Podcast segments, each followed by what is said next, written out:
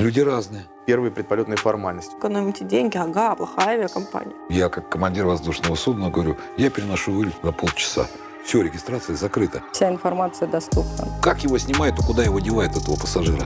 Сопровождении полиции. Ну, извини, друг, да, ты же читал правила. Тогда я ее всю выпью. Он открывает там и начинает просто ее залпом выпивать. Человек идет с трехлитровой банкой самогона. Нельзя попугаев брать в салон самолета. Клиенты авиакомпаний, которые были в костюмах Деда Морозов и Снегурочек, они летали бесплатно. Я не буду рекламировать свою авиакомпанию. Как вы выбираете, кто полетит, а кто нет? Ну, Есть приоритетные категории пассажиров. да. Ну, можно ежа перевозить в самолете в салоне или нельзя? Ну, если он в упаковке.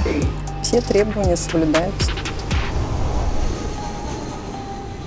Здравствуйте, дорогие друзья. Подкаст «Небанутые» продолжает свою работу в сетевом эфире. Сегодня интересная тема. Сегодня работники аэропорта, а точнее а, хендлинговой службы UTG, которая является основным партнером аэропорта Внуково и предоставляет услуги пассажирам, людям, которые пользуются услугами аэропорта Внуково.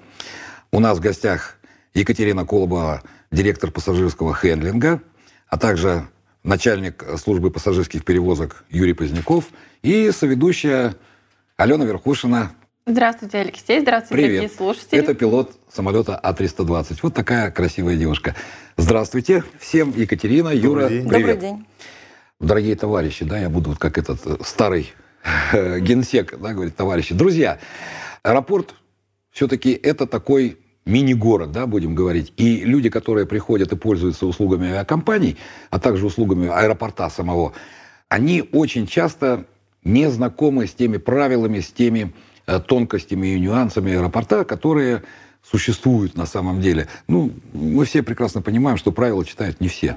Потому что если человек покупает билеты э, на самолет, то, наверное, 90% они не читают, что написано мелким шрифтом. Хотя это не банковский да, документ, в который содержит всякие подковырки. В аэропорту же есть тоже мелкий шрифт В договоре есть. в договоре.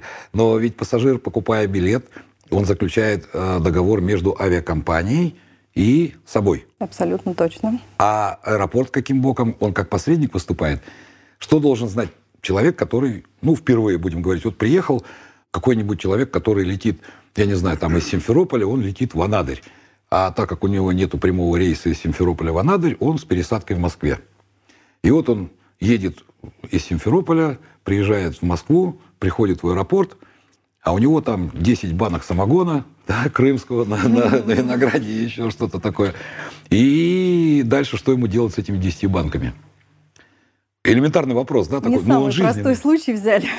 Простой? Не самый простой. Э, Трансферный пассажир должен обеспечить время стыковки. Она не должна быть э, минимальной. То есть для прохождения всех формальностей в аэропорту непосредственно Внуково необходимо соблюдать э, время стыковки. Это не менее 40 минут, а для некоторых направлений даже и больше. Поэтому, приобретая билет, необходимо убедиться, что этого времени будет достаточно. Здесь зависит от того, с багажом вылетает пассажир или без багажа. На это потребуется дополнительное время. Если это международный рейс и внутренний, также дополнительное время затратится на прохождение получения багажа, таможенных формальностей и повторной регистрации этого багажа. То есть есть много нюансов, и пассажир, прежде чем приобрести билет, должен предусмотреть эти тонкости. Могу сказать, что иногда приобретают билет, прилет в аэропорт Внуково, а аэропорт вылета уже, ну, допустим, Шереметьево да, там добираться И не всегда часа. пассажир э, на это обращает внимание. Такие случаи тоже бывают, к сожалению. И- Хотя вот, э, на ваш взгляд, какое нужно закладывать вот э, для человека, обывателя, который, ну, не знаком, он не часто летающий пассажир и очень э, сильно далек от этих всех нюансов, тонкостей, Для внутренней перевозки полтора часа достаточно. как минимум, да, то есть вот от посадки и до вылета Это как чтобы минимум полтора спокойно. часа. Это из одного аэропорта, Да, естественно. конечно. А если М, Другой аэропорт — это да? Это новые правила и новые свои трафик, заморочки. пробки. да. То есть э, А не мало ли полтора часа с учетом задержки? У нас просто была однажды такая ситуация, а, что самолет задержали на полтора часа, и все пассажиры не попали на следующий рейс. А, Безусловно, полтора часа это при благоприятных условиях. Это если единый билет, и авиаперевозчик э, обеспечит вам второй перелет в случае задержки или какого-то форс-мажора. Если билеты разных авиакомпаний, время стыковки должно быть больше с учетом возможных погодных условий или ну, непредвиденных обстоятельств, потому что пассажир несет ответственность за второй перелет только самостоятельно. Если первый рейс задержался, на второй рейс уже перевозчик, задержка которого была на первом плече, он уже не обеспечивает никакую второй перелет. Вот мы часто, допустим, бывает такое, что а, мы летим откуда-нибудь, да, там, не пойми откуда летим, и нам а, заходят девочки, ну, и начальник, ой, начальник, говорю, этот самый, старший бортпроводник, девчонки, да, они говорят, у нас там несколько трансферных пассажиров, которые летят другой компанией. Вот они волнуются, потому что мы действительно там вылетели с задержкой. Мы связываемся со своей авиакомпанией и просим передать. А, Ну, допустим, он летит Победой, да, прилетает во Внуково. Из Внуково же улетает э, Ютейром, ну, уже другим перевозчиком, естественно. Тот перевозчик не несет никакой ответственности за его опоздание. А как вы связываетесь? То есть у вас есть возможность Ютейру передать, что вот какие-то пассажиры будут опаздывать на их рейс? Или там задержка? Ну, минимально я имею в виду. Не так, что они прилетают, а самолет уже улетел. Так как мы обслуживаем все авиакомпании в аэропорту Внуково, у нас есть такая возможность, и мы зачастую можем э, предугадать ту или иную задержку, но решение принимает авиакомпания. Точнее, ту или иную задержку опоздания пассажира на выход на посадку. А, ну то есть сама компания будет уже решать. Она будет принимает она решение. дожидаться Будет она человека? дожидаться. Есть такая возможность. Э, Как правило, если это большая группа, то авиакомпания принимает решение в пользу пассажира. То есть небольшая задержка по времени окончания посадки допускается. Но здесь очень много факторов влияет. И количество пассажиров, и стыковки другие на этом рейсе. Безусловно, решение примет авиакомпания, но долго ждать не сможет. То есть пассажирам в таком случае лучше делать зазор в районе трех часов и более, чтобы в случае опоздания самолета Да, чтобы успеть быть на следующий спокойным. рейс. Да. Вот я сколько работаю, у нас неоднократно были такие ситуации, что пассажиры покупали билет другой авиакомпании и в итоге оставались ни с чем, потому что они думали, что, например, 40 минут между двумя рейсами это нормально. Или час между двумя рейсами, между временем прилета и временем а, вылета другого самолета другой авиакомпании 45-час это нормально для них. Ну, это они так считают. Да, а на они просто, ну, ну, я думаю, первый, второй, третий раз, возможно, летали, и, конечно бы, они не успевали, даже если бы самолет прилетел вовремя, 45 минут физически ты не успеешь на следующий рейс, я думаю. И, естественно, все вот этот гнев на нас. Ну, а как вы хотели? На кого? Нет, на первых он на кого? Он на стюардесс На вываливает. стюардесс, На первых стюардесс он, да. и жалуется нам. Ну, что же конечно. делать? Безусловно. Начинает с- сначала с наземных служб, потом постепенно переключается. На самом деле, я бы вот хотел, наверное, в данной ситуации порекомендовать покупать билет в рамках а, там на одном сайте, да, то есть это должна быть покупка билета в рамках одной авиакомпании, либо кодшеринга. То есть э, многие сайты авиакомпаний позволяют э, продать билеты своих партнеров. То есть э, система сама просчитывает минимальное стыковочное время, как уже сказала Екатерина Владимировна, которое необходимо для того, чтобы пересесть на следующий рейс. Пример, да, там летит Хабаровск, Шереметьево, там, не знаю, Сочи, да, рейс. И когда регистрируется пассажир на первоначальном пункте перевозки, в Шереметьево уже есть телеграмма о том, что там есть, например, приходит 15 пассажиров, они летят на следующий рейс в Сочи. Они Да, знают, там какой- Россия какой-нибудь, да? Пусть Да, начальник, ну, да, неважно. это контрагента, да. э, То есть Или там в куршеринге, они там с уральскими авиалиниями. Ну, неважно, какой-то авиакомпания, да, в которой- Авиакомпании-партнеры, да. И они- плюс э, в первоначальном пункте выдают сразу два посадочных талона и регистрируют багаж до конечного пункта. Это тоже очень сильно экономит время стыковочное для пассажира, потому что он прилетает, он идет в трансферную зону, там уже не надо регистрироваться. То есть даже если он прибыл, а регистрация на его стыковочный рейс уже закончилась, он уже зарегистрирован, и уже багаж оформлен. Значит, у него есть дополнительное время, чтобы успеть на свой стыковочный И рейс. багаж, да, он же уже будет переброшен с самолета на самолет, ему не надо верно. будет получать в аэропорту свой багаж. То есть даже если он летит другой компании, ну вот именно он использовал вот эту схему покупки билетов с компанией-партнером, часто слышу, особенно почему-то в Екатеринбурге, вылетает рейс Екатеринбург там на Луну, такой-то рейс, и компания-партнер там Air France, там еще там Nippon, там какой-то и все. Это вот тоже компании-партнеры получается, да? Да. То есть это Да. у кого есть с ними Соглашение. заключенные соглашения, Да. они между ними... Потому что думаешь, ё-моё, Я же лечу вроде как бы Аэрофлотом, я летел, а тут мне говорят, Air France выполняет совместно с компанией Аэрофлот. Думаю, ой, а я не видел на перроне там Аэрофлота, да? Име- Имеет право продажи блока кресел на данном рейсе. Да, как правило, есть кодшеринг, есть тот, кто осуществляет рейс, есть маркетинговый партнер. То есть можно купить, например, билет Air France, но при этом эксплуатантом воздушного судна будет Аэрофлот. То есть фактически вы будете лететь на авиакомпании Аэрофлот. На, ри- на самолете А вот Аэрофлот. тоже, вот сейчас у меня сразу возник такой вопрос. Ведь очень много людей, я с таким сталкивался, я не раз говорю, я купил на А320 билет, а вы мне подсунули тут Боинг. Ведь компания вправе, да, она поменять тип самолета. У вас такие случаи тоже ведь, наверное, есть. Какой самолет летит, да? Я покупал там на Боинг 777, а вы мне подсунули Ил-18 самолет. Что за такое? Я не полечу. Бывают такие моменты? Ну, Вот. Бывают люди, которые боятся летать на том или ином типе воздушного судна, и поэтому для них принципиально важно лететь, например, Но на они еще, нет, наверное, все-таки на регистрации еще не знают. Они узнают это, когда они подъезжают к самолету. А, наверное, да. На регистрации часто задают вопрос, какой тип воздушного судна. При покупке билета я не сталкивалась, чтобы авиакомпания заявляла тип, на каком Не, на некоторых будет. сайтах есть такое. Может быть. Возможно, сама лично не сталкивалась, и пассажиры э, задают вопросы на регистрации часто. Но согласна, наверное, на борту они чаще вас спрашивают. Ну да, этом. на борту они приходят, что мне там подсунули, там какой-то Airbus, там, да, я там хотел там на Ил-96 лететь, ну, я образно, конечно, говорю. Но Это больше бывает. касается, наверное, аэрофобов, которые там летают на одном типе воздушного судна и не думают, что на нем Ну, А, кстати, безопасно. бывают такие моменты, вот, на- вот Юра, наверное, знает, да, на стойках регистрации часто же бываешь, да? А, кстати, за сколько начинается регистрация? Заканчивается она там за 40 минут. А начинается за сколько? Ну, онлайн-регистрация, она, как правило, а, За доступна сутки. за сутки. Да. А в аэропорту? А В аэропорту начинаем регистрировать, э, то есть э, зависит от перевозчика, чаще всего за 12 часов. Можно приехать, сдать заранее багаж, то есть э, некоторые пассажиры едут из регионов, естественно, они долгое время ожидают в аэропорту. Кстати, вот это одна из, раз уже затронули эту тему, одна из основных проблем, что далеко не многие могут рассчитать время, за сколько нужно приезжать в аэропорт. И многие перевозчики на своих сайтах пишут э, рекомендацию, там сл- следует прибыть за два часа до времени отправления воздушного судна.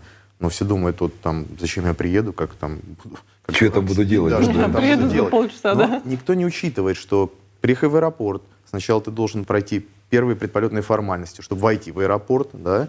Если ты э, в аэропорту первый раз оказался, то нужно, наверное, найти стойку регистрации, да, что тоже не всегда бывает очень просто.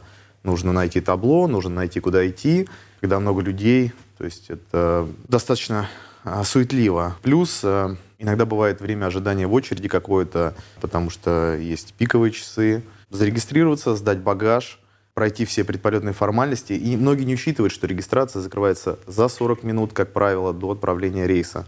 Сдать багаж и, скорее всего... Вот, кстати, мы поднимали эту проблему уже несколько раз, когда отвечали, мы со своей, там, с летческой стороны пы- пытаемся людям объяснить, что, говорим, понимаете, когда заканчивается регистрация, да, и на регистрации, которая девочка стоит, она кнопку Enter делает, все, регистрация закрыта. Она говорит, ну, я же там 35 секунд опоздал. Я говорю, ну, понимаете, уже кнопку нажали, уже весь процесс пошел, да, то есть вот этот список людей, которые зарегистрировались на рейс, багаж, который оформлен, и все, оно уже пошло по всем службам. А служб же огромное количество, это же не только там э, регистрация и перевозчик, самая, ну, авиакомпания. Там же те, которые багаж комплектуют его, там грузят либо в контейнеры, либо в навалку его там грузят уже, те машины, которые должны его подвести, заправщики, и все-все-все-все знают, что уже рейс готов. Ну, потому что вам дали готовность самолета. Кстати, вот готовность самолета вы ждете? Подтверждение? Или, или по расписанию? четко Окончание регистрации по расписанию, и даже больше скажу, кнопку Enter уже не нажимают, все в автоматическом режиме. А, то есть время времени- часы щелк, и уже да, и даже не техническая нажимать. да? возможность зарегистрировать кого-либо уже отсутствует у агента на стойке. Наверное, добавлю, есть перевозчики, которые закрывают регистрацию за час до времени вылета. Это иностранные компании.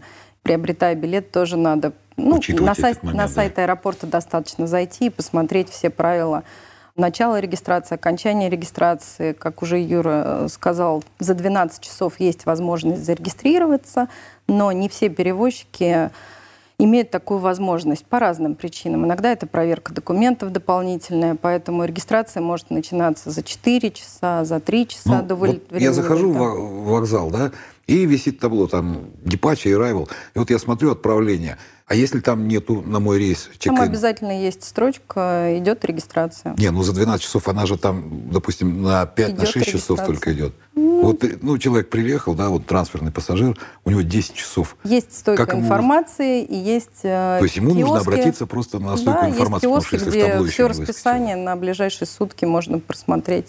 Вся информация доступна. Ну, Вот так, друзья. То есть На сайте. знаете и понимаете, что если вы опоздали даже на одну секунду, но время в компьютере щелкнуло, то вы уже опоздали. И не нужно кричать на людей, да, и бегать представителю, бить лицо, да, что я там пришел еще там 39 минут до вылета, я успеваю. Кстати, время отправления, вы как считаете, от гейта или там со стоянки страгивания, или время взлета считается в аэропорту? На самом деле это зависит от перевозчика. Многие по-разному. а, То есть вам вообще по барабану, если честно сказать. Если в 13 часов, то пусть там перевозчик думает, либо у него там время страгивания с колодок, либо это у него там время взлета. То есть вам сказали, что в 13 часов.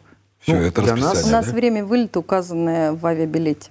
Мгм. То есть по расписанию мы ориентируемся на эти времена. А в И билете указано это. время страгивания, я так понимаю. А по-разному. А Ален, там по-разному по-разному, бывает, да. потому что вот ты, допустим, в Астрахань прилетаешь, ты же понимаешь, тебе запуск не дают, они говорят, у вас запуск в 13 часов. Я говорю, да у меня время вылета в 13. Говорят, нет, это у вас время страгивания. То есть тут даже еще как-то Да, вот... э, верно. Ну, там- вот я здесь дополню. а, Это, как правило, либо отправление а, со стоянки там, на собственной тяге, либо начало движения. а, по полосе. Да, да. То есть это, опять же, это перевозчик. Но мы сталкиваемся часто, вот как пилоты, да, мы в непонимании тоже. И никто этого точно не знает, потому что в одном аэропорту, он говорит, у вас время вылета вот 13, это тогда, когда вы должны со стоянки съехать. И не пускают нас раньше. И не пускают, А мы да, нам не готовы и дают ждем. Мы готовы, 15 и мы там минут 15 стоим. минут ждем. Другие говорят, что это у вас время запуска. То есть мы вам разрешаем буксировку, но запуск по вашему усмотрению. Но не ранее, чем 15 минут, ну, например. Мы говорим, да у нас взлет в 15 минут. Нет, вот они прямо упирают. Ну, это такие уже там люди. И самое главное, никто не знает. Сколько вопросов задавали. То есть у вас, а зато у вас вот это четко и строго, да, вам дала компания расписание, что у нас время отправления в 13 часов 00 минут. И вам без разницы страгивания, запуска, там, взлета. То есть 13 часов это ваше расписание. Я так понимаю, это индивидуально в каждом аэропорту получается. У нас есть технологический график обслуживания воздушного судна, а, в соответствии с которым мы работаем, да, в котором указано, например, что 13.00 это время отправления со стоянки. Вот, соответственно, за это время мы должны уложиться, произвести все необходимые предполетные формальности, подготовить самолет, посадить пассажиров ну, и так далее. То Да, есть э, вам с победой весело приходится, когда 25 минут ТГО, наш вот этот технический график обслуживания, за 25 минут надо сделать все. Ну, если он там разворотный какой-то. Питер, Москва, Питер, да, вот наше питерское отделение выполняет рейсы, которые базируются в Питере. У нас есть такие рейсы. Они прилетают 25 минут оборот. Ну, И- Это 25 выгрузить пассажир- оборот. пассажиров, загрузить, заправиться и улететь? Да, у нас 25 минут от момента взлета до момента. на колодке с колодок. У У нас меня 25 такого не бывало в жизни. Приходите в победу. Берите аэробусы. Хорошо. Спасибо большое. Но мы во Внуково тоже обеспечиваем оборот 25 минут. И Вот, да. Более вот видишь, того, Екатерина э, говорит, что у нас... скажу- Тренированы вы просто хорошо. Мы первые, кто начали осуществлять такой короткий разворот. И я вам более того скажу, что многие а, наши там партнеры да, из других аэропортов приезжают и говорят, да это невозможно, это вообще impossible. И тогда их приглашают сюда, уже неоднократно было, они при- приезжали на стоянку и смотрели, как обслуживается воздушное судно за такой короткий промежуток времени. Да, такое вот, кстати, когда пилоты приходят с других авиакомпаний, ну, то есть привычка, она, это привычка. То есть обычно это 40 час, как минимум, ну, в компаниях в других. А они приходят и говорят, как вы за 25 минут все успеваете? Он Говорит, ну, приходи, научим. То есть, ну да, человек, он же привыкает ко всему. Я, короче, на спорт там было, я за 15 минут обернулся, был вопрос. А вы что, спорили? Ну, я об этом молчу, да, там я с, с начальником с одним. Ну, это в Калининграде было, то есть мы там за 17 минут, короче, так вот. То есть момент выключения двигателей и момент страгивания со стоянки 17 минут. То есть это надо было полностью высадить пассажиров. Да. Девчонки там все это прошли, прибрали эти кресла, сложили ремни. Пассажиры зашли. Ну, я не буду тонкости открывать, а то еще применят там по 15 минут будет, там не, не надо. Да, не подсказывайте. А вот такой вопрос.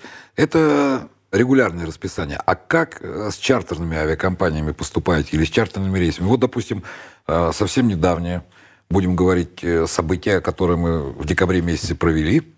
Рейс ДП-91. Когда был чартерный рейс по катушке, да, из Москвы в Москву. Мы же сами установили время, посоветовались с UTG, с Ириной, начальником службы UTG, там посоветовались, когда, как и чего, почему. И мы назначили время, что у нас регистрация начинается за 3 часа, а не за 12 часов, а заканчивается она не за 40 минут, а там за 50, за 45 минут. Ну, почему? Потому что нужно было собрать людей, они еще не знали.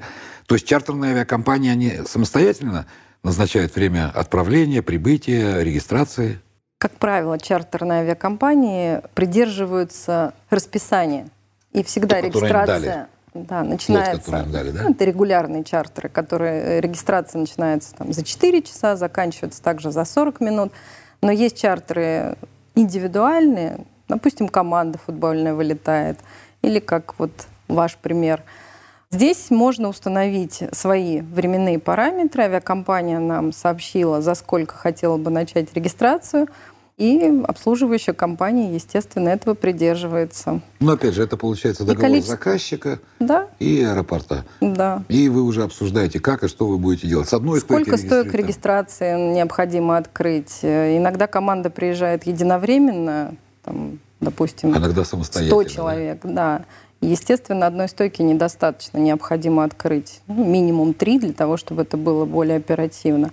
А иногда это самостоятельный приезд пассажиров и можно меньшим количеством. То есть это тоже все индивидуально, то слушатели сейчас подумают, что все чартерные рейсы мы можем там приезжать Это индивидуальные чартерные, заказные скажем так. То есть на обычный рейс э, Москва э, куда-то в, Мальдивы в теплые страны, да, да Мальдивы, это будет точно так же, как и регулярный Конечно. рейс, регистрация и Да, все регламентировано заранее, все э, времена опубликованы на сайтах, и никаких отклонений от этого быть не, не может. А, вот, а жаль.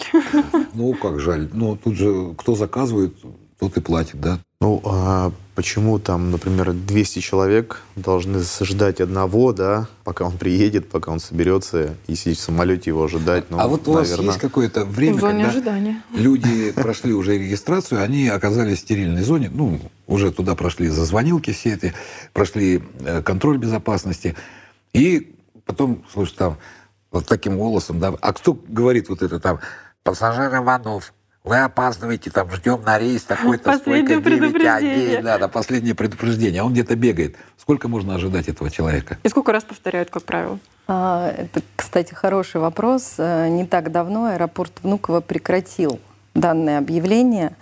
А, в принципе, у нас аэропорт тишины, то есть к этому стремятся в нашем. И стало гораздо больше опаздывающих на рейс, да? Нет, э, пассажиры ждут, что их будут объявлять пофамильно. И очень часто звучит такая претензия, вы меня не объявили.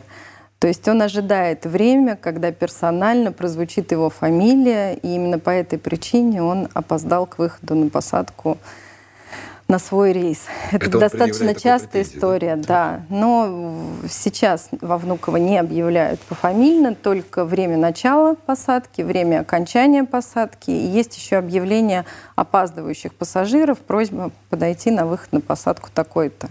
Всего четыре объявления звучит. А за сколько времени до окончания посадки в самолет, ну, имеется в виду прохождение вот это... До закрытия. Вот да, до закрытия посадки объявлять начинает опоздавших? Опоздавших за 5 минут. То есть вот за 5 минут до окончания посадки в самолет, когда будет закрыта стойка, ну, выход, угу. за 5 минут начинает опоздавших пассажиров просьба подойти на гейт такой-то. Да. А вот эти люди, которые ждут, что их пофамильно, они специально, что ли, ждут? Я не Чтобы понимаю. вне очереди пройти? Или как? Это, это что за фишка такая пофамильно?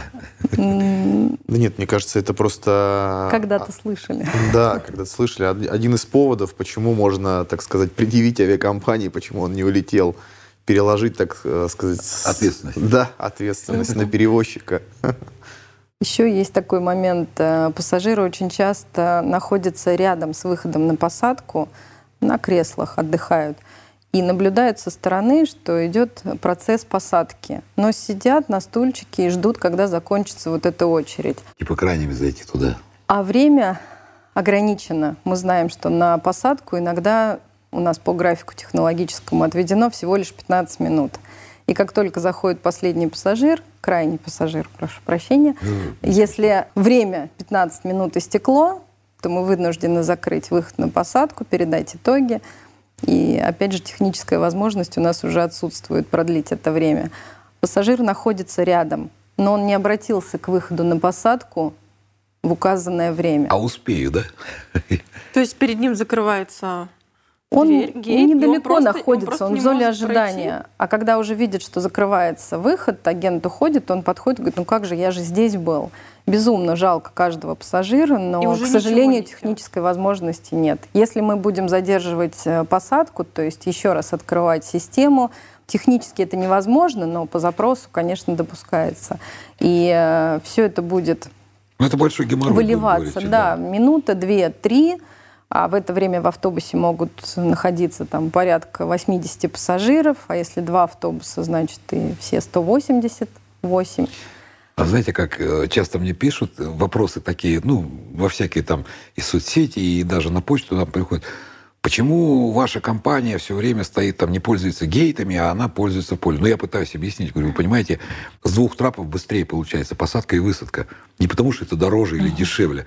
Я говорю, вы знаете, что два автобуса, допустим, подогнать и два трапа, это будет дороже, чем подогнать самолет к гейту. Но по скорости высадки и посадки людей самолет с двух трапов быстрее получается. Да нет, вот они там экономят на том, чтобы гейту. Кто заказывает, гейт или автобусы? Это авиакомпания заказывает? Авиакомпания. Авиакомпания сама, да? То есть она подает желание, будем говорить, свой- виш-лист. Авиакомпания, ну, если мы сейчас говорим про авиакомпанию э, Победа, то эта авиакомпания регламентирует именно исходя из короткого оборота воздушного судна и, безусловно, правы с двух автобусов одномоментно по двум трапам происходит посадка быстрее. На данный момент обслуживание под телетрапом авиакомпании Победы происходит. Мы обслуживаем. Это больше связано, наверное, с э, пандемией, с тем, что С можно да, санитарные нормы соблюдать.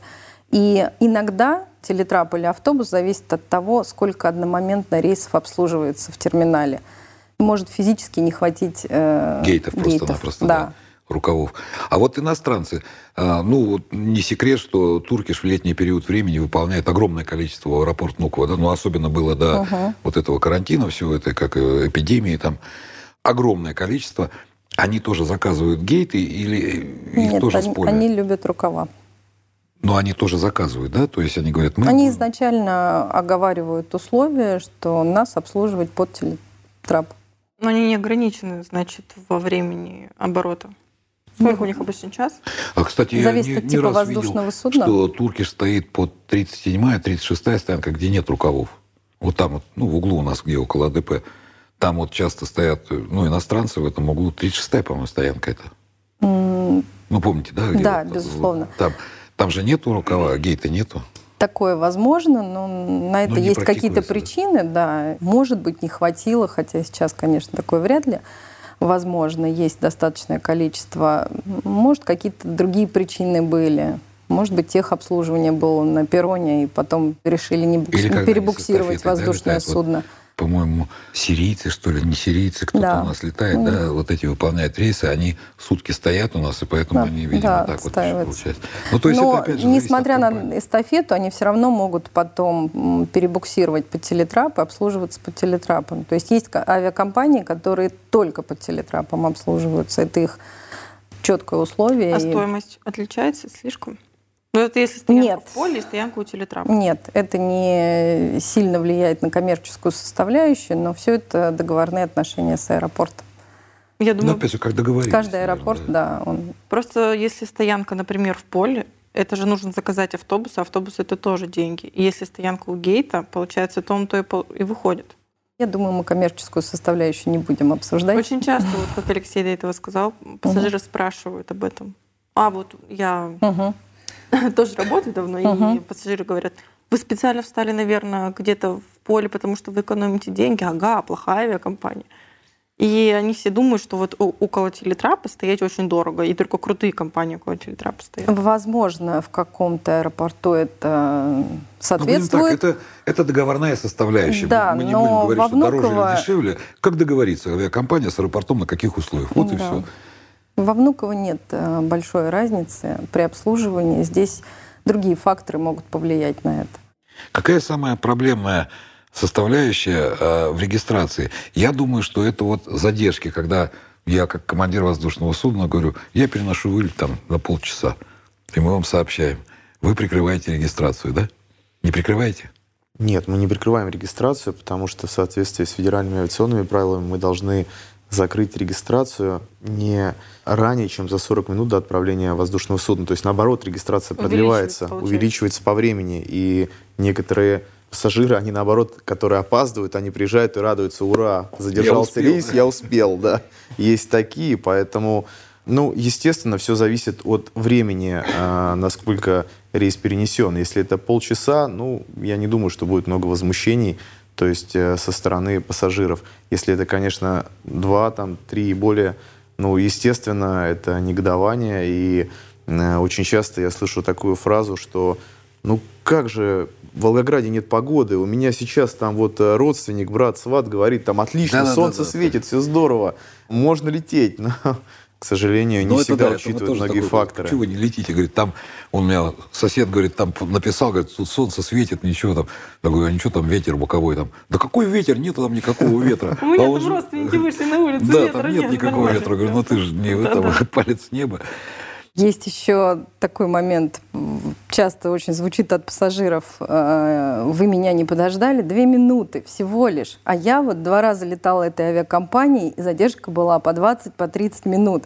Несправедливость Смотря на полная. каком этапе. Ну, в этапе регистрации вы имеете в виду? Нет, на выходе на посадку. Как правило, уже это закрытый выход на посадку. И А он в кафе сидит, там где-то пиво допивает. свое. очень частая На история, очереди к слушай. сожалению. Да, очень частая история. Кафе соблазнили. А часто ли Не. у вас бывает такое, что, например, пассажиры загрузились, гейт отъехал, и кто-то передумал лететь? Аэрофобы, либо люди, которым стало плохо, страшно, или просто передумали? Да, что вот Это часто предпринимает аэропорт. Вам поступила информация о том, что нам при- пришел там старший бортпроводник, говорит, там человеку плохо, ну не совсем так плохо, он сам себя считает, что ему плохо. Мы говорим, тебе скорую вызвать? Нет, не надо, но я отказываюсь лететь. И мы, естественно, говорим, тут у нас проблема. Что бывает, вы конечно, и достаточно часто. Ну, раз в месяц точно, бывает и чаще. Ну, по разным Также и причинам. буйных, да, снимаете? Иногда э, пассажир в это время получает какое-либо сообщение, то есть ему из дома что-то сообщили, и он э, меняет свое решение, ему необходимо срочно вернуться домой или просто нет необходимости лететь. Такое бывает, да. И тут начинается, да, нужно трап там согласовать, Повторно. автобус Конечно. за ним послать. Багаж снять, задержка полчаса. Здравствуйте. Все есть, и ну, мы стараемся все это сделать максимально оперативно. Если вовремя сообщить номер регистрационной пассажира, здесь мы обращаемся к бортпроводникам. Если быстро передали информацию, то и багаж быстро найдем и быстро снимем. А вот когда идентификация долго происходит, то... Вот у меня случай был в прошлом году, в декабре, уже в прошлом году, да, говорим, за что я прям UTG вот благодарен, как не могу. У меня при вылете э, из Санкт-Петербурга в Чебоксары выполнял рейс, у меня там техническая неисправность была, которую э, в Чебоксарах решить было невозможно просто. То есть мне нужно, ну, мне проще было сесть во Внуково на базу, и когда я связался с воздуха с компанией, так и так, они говорят, мы тебе поменяем самолет. А мы зарулили на 48-ю стоянку, на 47-ю подрулил борт.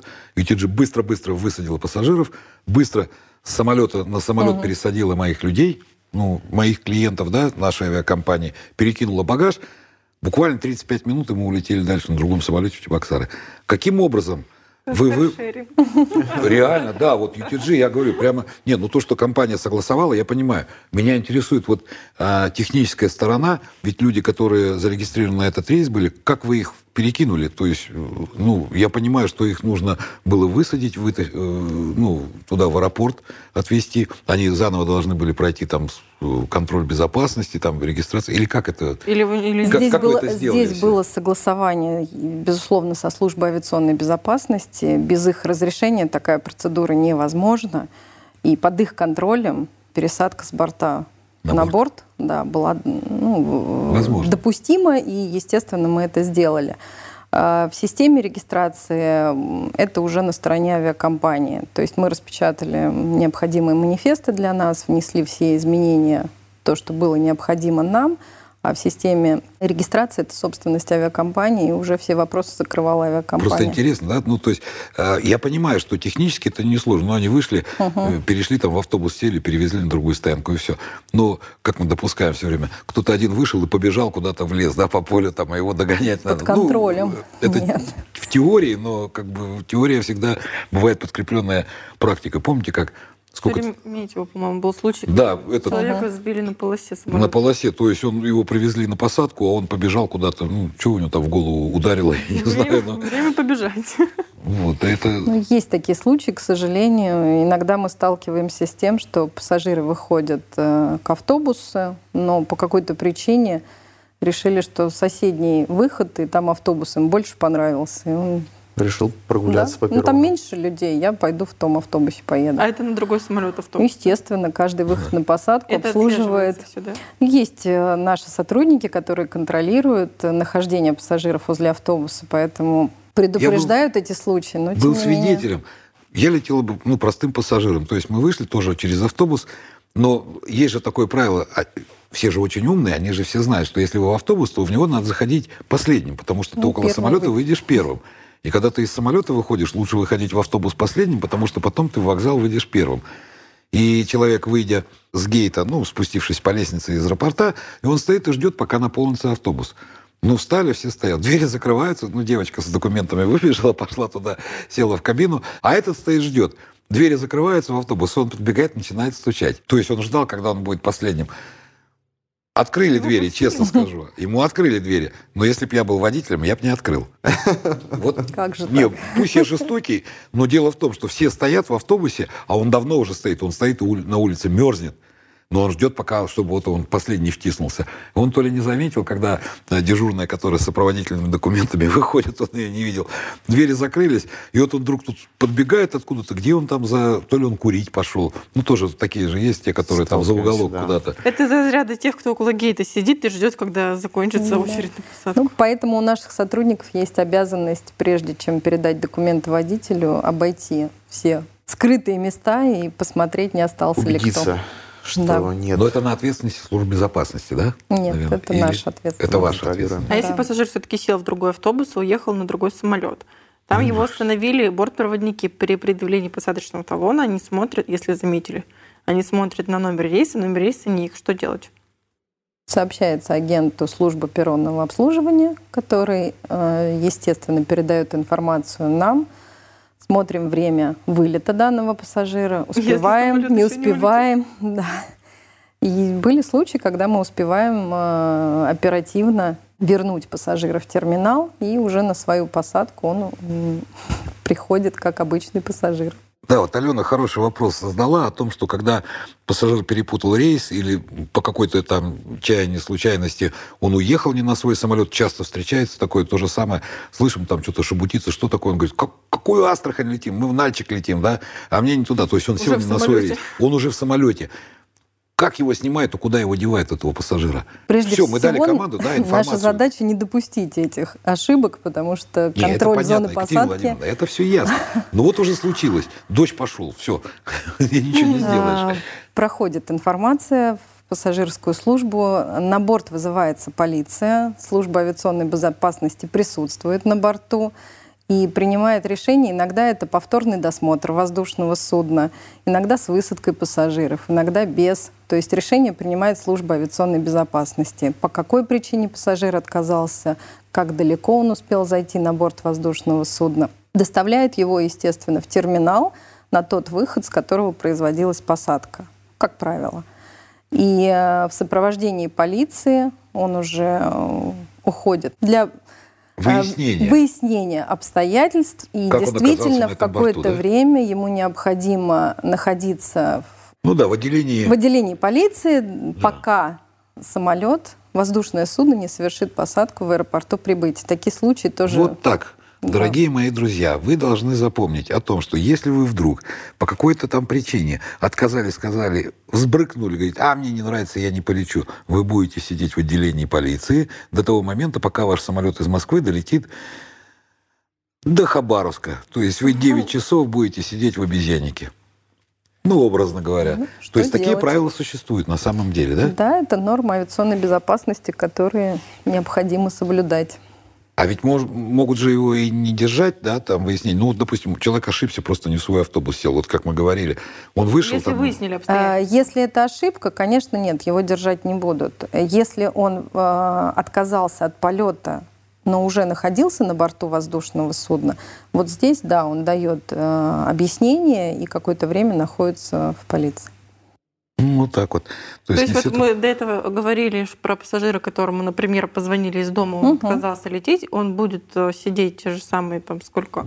9 сколько часов тут? до Хабаровска. Ну, опять же, тут на Решение усмотрение, да. принимает, Тут да. выяс- до выяснения личности, кто он есть и что с ним такое, это я так понимаю. Но вероятность такая существует, что какой-то молодой взрослый мужчина, да, который летел с сумкой без багажа или еще что-то, он пришел на самолет, зашел, и через 10 минут он говорит, я не полечу. А сумка моя полетит. А сумка моя полетит. Нет, ну багаж Нет, снимают, естественно. да. Багаж снимают. А вот багаж, который сняли, его куда де- девают вообще? Вот человек отказался лететь, его досматривают потом, после снятия с борта? Багаж? Да. Естественно, и кинолог может осмотреть, э, и служба авиационной безопасности досматривает еще раз багаж. Возвращают в терминал и э, в камеру невостребованного багажа для выдачи пассажиру, когда все формальности будут. Ой, у меня столько вопросов завершены. по багажу. Он получит свой багаж в камере невостребованного багажа. Мы знаем, что по правилам безопасности воздушных перевозок на борт сейчас на сегодняшний день больше 100 грамм проносить нельзя жидкости. 100 миллилитров. Закрытый э, 100 упаковки. миллилитров. Да, я не беру в багаже, то есть я не беру, что там перевозить в багаже. Мгм. Человек идет с трехлитровой банкой самогона. Его, естественно, останавливают. Знаете, Да, да, да, сразу да. история у меня Да, да, да. появилась, да. А, Сам был свидетелем, когда пассажир проходил перед предполетным досмотром, и у него была бутылка виски, а, да, ну там Не знаю, дьюти-фришная, купил, да. Не дьюти-фришная, да. Ему Открытый, да. А, Своя. Ему говорит э, сотрудник службы авиационной безопасности, что нельзя и так далее. Он говорит, тогда я ее всю выпью. Он открывает там и начинает просто ее залпом выпивать. А, не- Мне не досталось, вам не достанется. Ну да. Не, это понятно. Это вот такой случай, который как-то из фильма. И они реально такие случаи бывают. Но для меня вот, вот, вот интересно. Вот человек везет, он не знал. Он как обычный обыватель, он не прочитал ни правил, ничего. И вот он несет трехлитровую банку самогона, естественно, его останавливают. Эту банку конфискуют. Ну, он не выпьет 3 литров, мы понимаем прекрасно.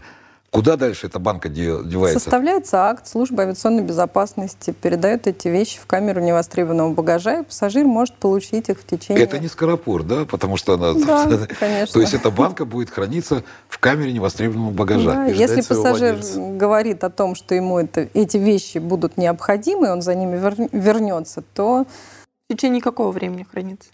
Хранится сколько будет примерно? не меньше месяца, точно не подскажу. То есть этот человек мог спокойно слетать туда, куда он хотел, вернуться, забрать свою бутылку Да. виски и допить ее уже дома, да? Да, но хранение тоже это Платная услуга. платная Платная услуга. услуга, да.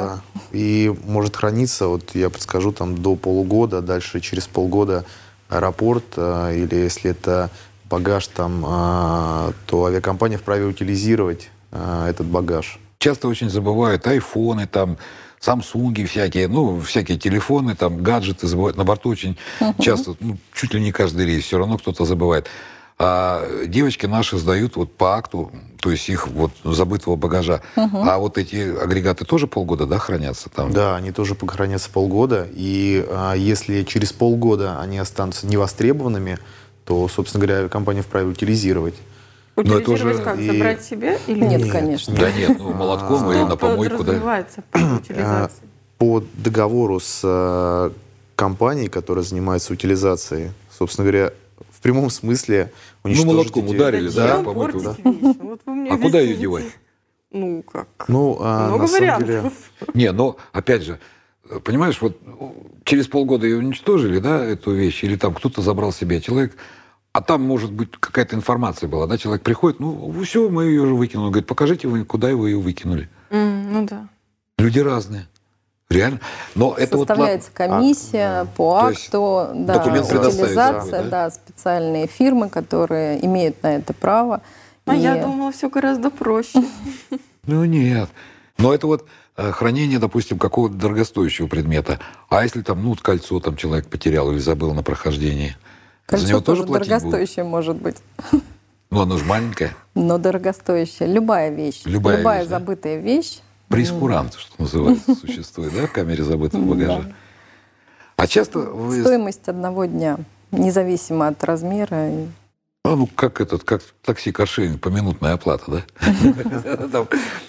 Один день там 500 рублей. Ну, образно, конечно, говорю. Хотя 501 на самом деле. Скажите, а часто приходится сталкиваться на регистрациях, когда э, багаж не принимается к перевозке? Ну, по тем или иным причинам. Ну, у авиакомпании, может быть, они не перевозят попугаев, например. А человек пришел с попугаем на вылет. Он же живой. Часто вы сталкиваетесь с таким, Ну, что... Бывают ситуации. Или там не иногда. габарит какой-то, такой не габарит, что прям не габарит. Ну, к примеру, а, не все авиакомпании перевозят животных в багаже, да, к примеру, а, или не перевозят оружие. Бывает такое, что пассажир не заявляет о том, что у него есть а, багаж особой категории, скажем так, да, приезжает, и ему авиакомпания говорит, что мы, к сожалению, не можем принять животное, потому что вот а, наш наши- Правила наши такие. Да, наши правила такие, там нет у нас ремней, которые можно закрепить, да, там клетку животного, не, не отапливается багажник и так далее, или нет тут там оружейного ящика, и мы не перевозим оружие. Это мы, это мы, мы не перевозим оружие. Да, я знаю, я поэтому и вспомнил.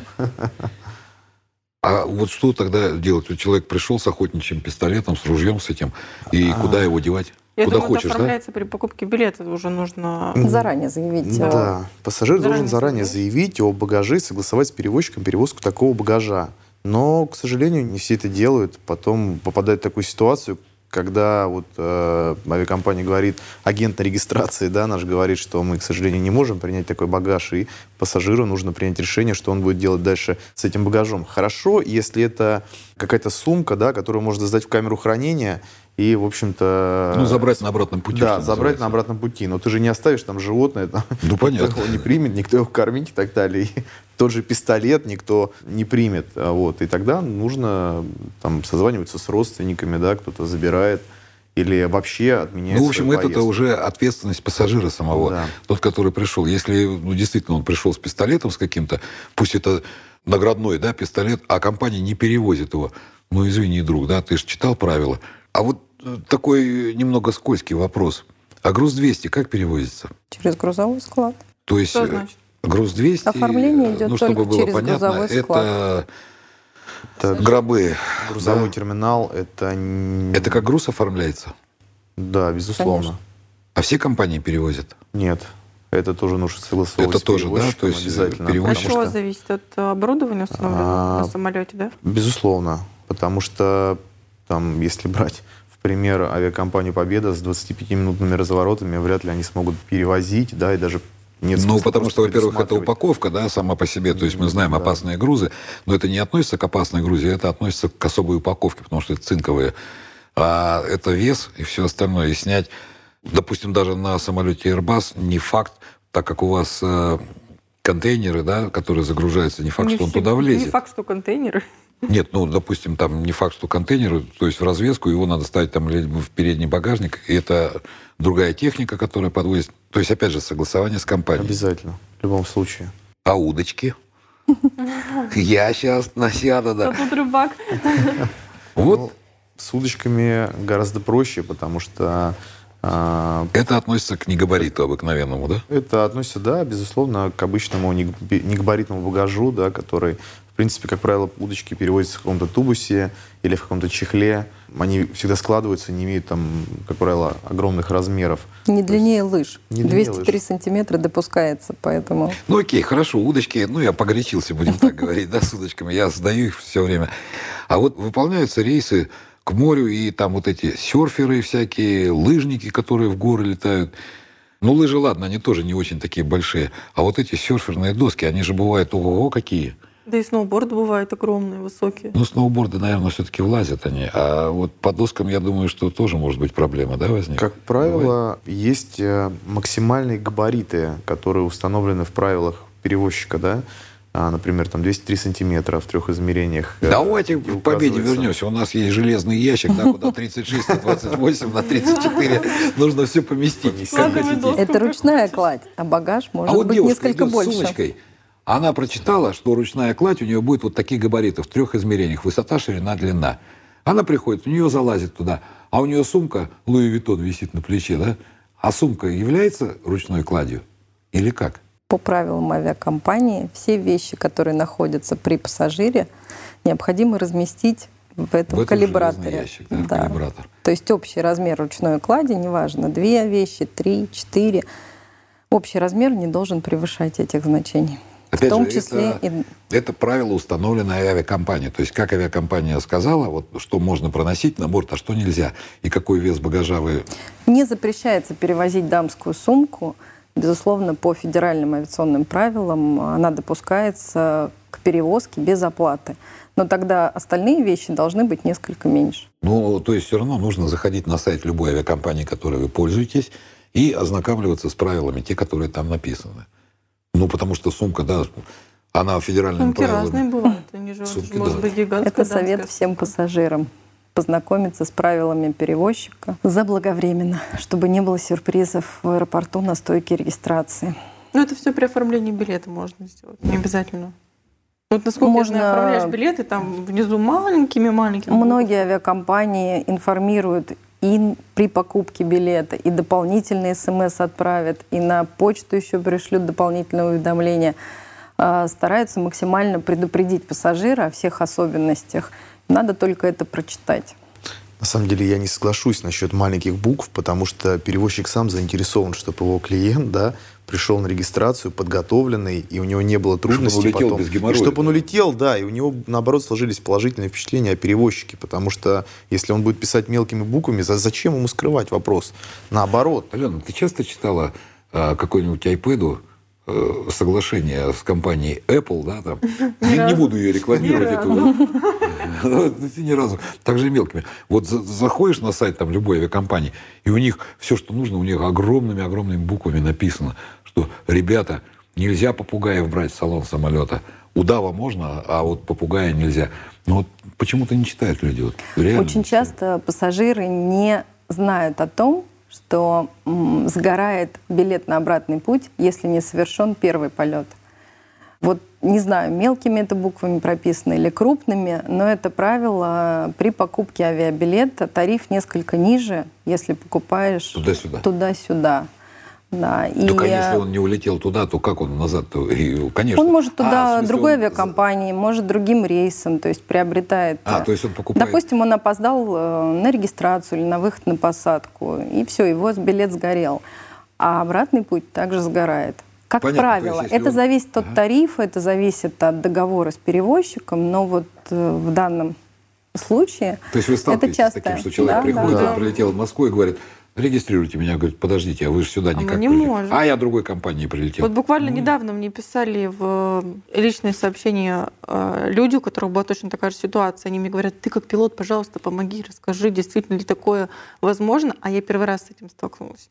Я достаточно редко летаю пассажиром, а, особенно те рейсы, которые билет туда-обратно, очень редко. И, например, если бы я сама лично не полетела, я бы тоже не знала, что мой обратный билет сгорит. И там было столько вопросов. Алена, пожалуйста, помоги, подскажи, ты там э, знаешь, кому обратиться, кому позвонить, как это же нарушение закона, я же деньги заплатила за этот билет, как это, я же ведь не полетел. И я действительно задалась этим вопросом, зашла покупать билет туда-обратно. Я сейчас даже не помню, какая это была авиакомпания, и там написано черным по белому, что тарифный план такой-то, такой-то, поэтому в случае неиспользования первого билета в одну сторону, а во вторую сторону, в обратную сторону билет сгорает. Там все четко написано. Это потому, что я была заинтересована. Хотя я сама при покупке билета не посмотрела. Девочка такая девочка. И, знаете, и да, вот, вот обидно, конечно, за таких людей. И вот почему-то последнее время мне очень много сообщений приходит с просьбой помочь, что-то сделать. Это же нас же обманули. Это Пусть правила будет применения тарифа, и они все чаще используются в той или иной авиакомпании. И люди, к сожалению, с этим сталкиваются. Просто это, наверное, что-то нововведение какое-то, да, потому что раньше такого не было. Это компания, ну, компания устанавливает, вот она говорит, там э, цена, да, вот билета, я так понимаю, что это стоит, ну, от тарифа, да. То есть, допустим, если ты хочешь, чтобы он не сгорал, ты заплатишь одни деньги. Ты можешь полететь хоть на оленях поехать туда, куда тебе угодно. Как ты доберешься? У тебя билет обратный будет действительно. А если ты берешь по низкому тарифу, 999 рублей в Сочи. Все-таки бывают цены? Я не буду рекламировать свою авиакомпанию, но бывает Достаточно рекламы победы на сегодня. Да, я вот поэтому и говорю, что я не буду рекламировать, но действительно лоукостер позволяет себе такие вещи, да не только лоукостер, другие, как ну, многие компании, а, они часто очень проводят акции дешевых распродажи билетов. И тот же ИТР, и Азимут, я знаю прекрасно, и Якутия, они проводят. И часто у них очень... Ну, кто занимается этим вопросом, ну, кто как бы мониторит, часто летающие пассажиры, будем говорить, они знают уже, что вот в такой-то период начинается открытие рейсов, весна сейчас начнется, ага, якуты сейчас начнут вот продавать дешевые билеты. Только надо постоянно там пасти. Там реально по 990... Это по... случай покупки туда-обратно? Ну, там есть какие-то условия, там есть какие-то определенные условия покупки. Они могут сказать, что вы можете полететь за 990 рублей, только если у вас будет там кошка с собой лукошки. Ну, я образно говорю, понятно, да, там, либо там, если вы пократитесь блондина, Деды Морозы у нас летали, да, и опять же... Ну, Деды приход... Морозы? Я не слышу. Опять же, Расскажите. Победа, я тебя сегодня, вы мне должны, короче говоря. И опять же, то есть новогодние рейсы, победы. Да, да, да. А, прошлогодние новогодние рейсы у нас а, пассажиры, которые, клиенты авиакомпаний, которые были в костюмах Дедов Морозов и Снегурочек, они летали бесплатно. Вот ты приходишь... Любой на... рейс. Любой рейс. Ты приходишь, да, абсолютно любой. Вот, Юра не даст соврать. То есть ты приходишь в аэропорт, 31 числа тебе надо куда-то улететь, ты приходишь в костюме Деда Мороза и Снегурочки, вас сажают в самолет. Только при наличии свободной вакансии. А, ну, при наличии рейса. Да. билеты купить не могу, но вдруг осталось место, и я костюм Снегурки могу да. купить. А вот интересный вопрос. Авиакомпания вправе поменять тип самолета. Мы об этом знаем. То есть не все авиакомпании э, при продаже билетов, они указывают тип, на котором будет выполняться рейс. Например, авиакомпания ИТР, вы тоже мне должны. Э, запланирован рейс на самолете Boeing 767. Понятно, что там у них 250 кресел в этом самолете. И по какой-то причине, технической или еще что-то какой-то причине, сломался самолет. И им надо полететь в Сочи. Понятно, они ставят 37-й самолет, там, который у них свободен был, а там кресел на 50 штук меньше. Два на 70. 37 Тогда как, да, вот, ну, а те, не, ну, рейс-то надо выполнять, рейс-то пока один, они второй не назначили еще, у них произошла оперативная замена борта. Ну, хорошо, ты на 320-м, на 321-м у тебя спланированный рейс был, да, ты пришла, а он сломался, а в парке только 320-й осталось. Дальше что делать? Что, да, что с теми людьми, как вы выбираете, кто полетит, а кто нет? Ну, дальше работа наземной службы аэропорта, представителя авиакомпании. То есть, например, всегда нужно понять, если это осталось 10-20 человек, то ну, отправлять второй самолет это абсолютно нецелесообразно, да? Тогда можно пойти следующим путем, посмотреть, какие есть ближайшие вылеты в данном направлении, переоформить билеты а, пассажиров, которым есть возможность, да, например, там таких категорий молодых ребят, да, там иногда авиакомпании даже предоставляют какие-то компенсации а, пассажирам и бонусы для того, чтобы полететь попозже. Или, например, пересаживают на а, авиакомпании-партнеры да, по там, а, манифесту прерванного полета.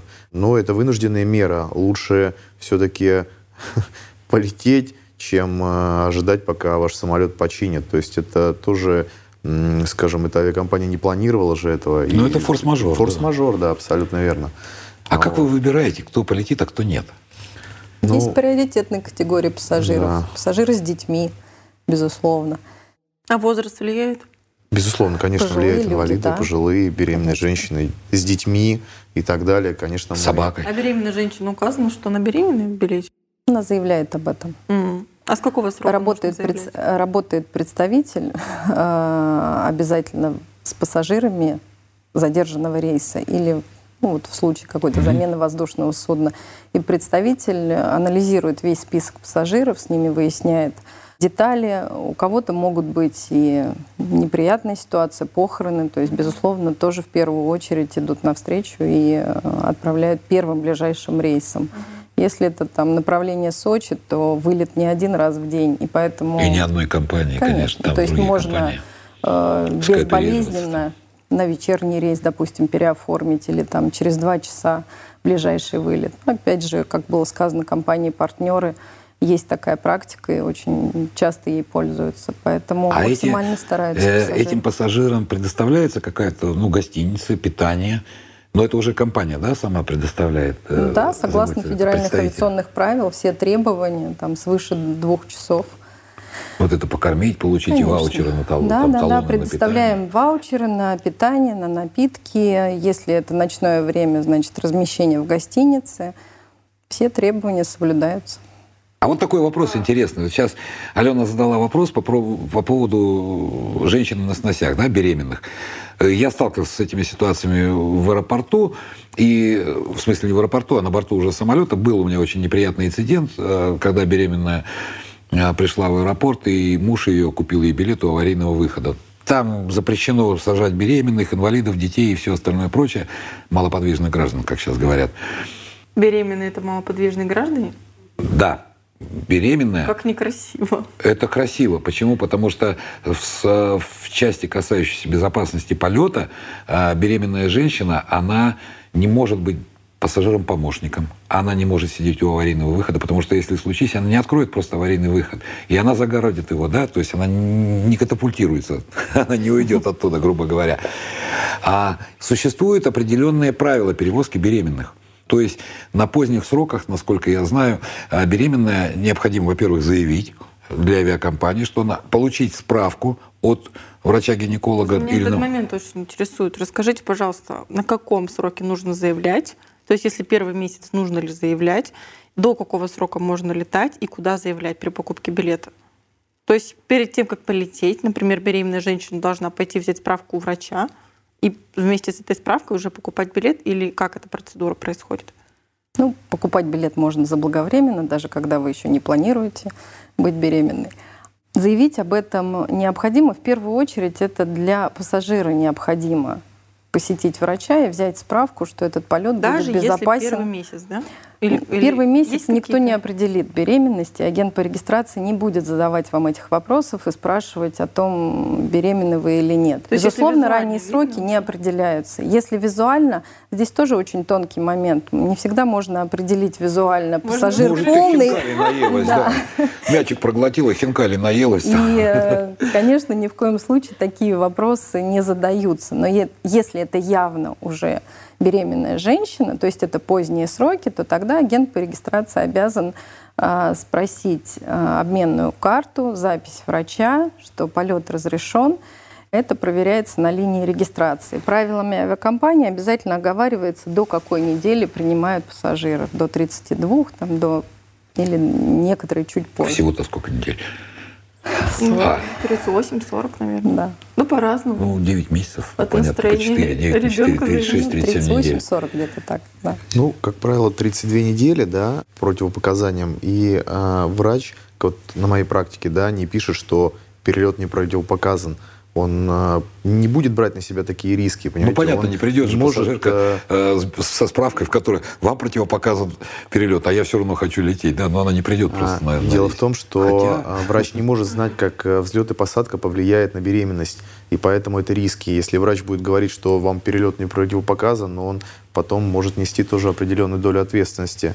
Поэтому, как вот на моей практике, да, видел, что а, они указывают, что беременность протекает без осложнений, и, в общем-то, этого достаточно. Но а, авиакомпании также, да, они себя страхуют. У многих перевозчиков есть определенное соглашение, где агент да, на регистрации попросит его заполнить, что в случае там каких-то а, Ответственность берет на себя. Да, ответственность она берет на себя.